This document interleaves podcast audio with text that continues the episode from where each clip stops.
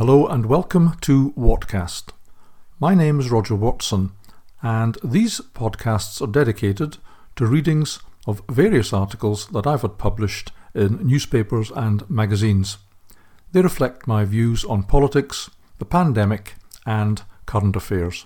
Thank you very much for listening. Doctor Who, he, him. This is my column for the New Conservative of the 6th of December 2023. Doctor Who, or Doctor WTF as it should be probably called, is no stranger to these pages, with their black Scottish doctor of ambiguous sexuality played by Ncuti Gatwa. They've already played the woke card at least once. I say at least once as I hear they're at it again. And like all the best reviews, this one comes from someone who's not watched and has no intention of watching the show. But as a small child, I was a huge fan I always wondered why I recalled the shooting of JFK and the first episode of Doctor Who so vividly. They both took place on the same day, apparently. I was also sure that I had seen the first episode of Doctor Who twice, and I had. They repeated it the next week after JFK's death, in case anyone had missed it. In those days, uh, for a small child, Doctor Who was terrifying and fascinating. The Daleks were an ingenious concoction with their angry electronic exterminate and the way they glided along silently. We were convinced there were Daleks in our local abandoned railway station. Well, maybe it was just me then, but as I lived across the road from the station, I did have most to lose if there really were Daleks over there. In those days, these robotic monster egg boxes could not fly. My room was on the first floor, so at least I felt safe in bed. Imagine if I'd been a kid in 2005 when they had learned to fly there would not have been a dry bed in the house. The most fascinating thing about the show, in addition to the time travel, which even I knew was an unlikely prospect, was the TARDIS, the size of a police box on the outside and the size of a house on the inside. It had us all wondering how and if that could even be possible.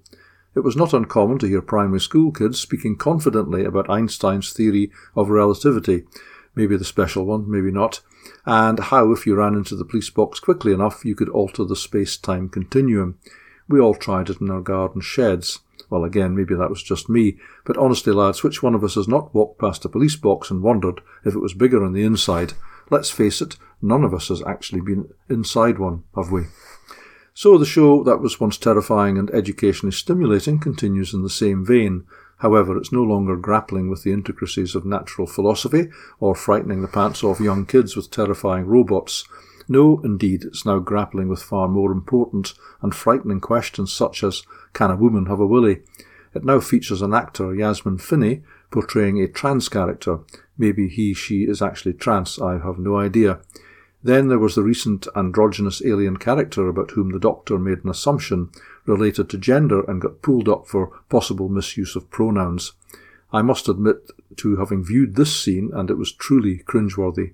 As if to complete the circle of wokeness, Isaac Newton is encountered in the current series, and he's black. He's actually Indian. This is an unfortunate uh, turn of events, given that he was actually cancelled by some universities on the grounds that he invested in the slave trade. Next, they'll be telling us he didn't invent gravity.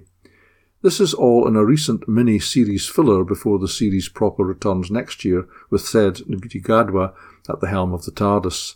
The mini-series features David Tennant, who's actually gay in this mini-series, a recycled Doctor with Catherine Tate, a recycled companion, who both prove beyond doubt that time travel does not halt the aging process.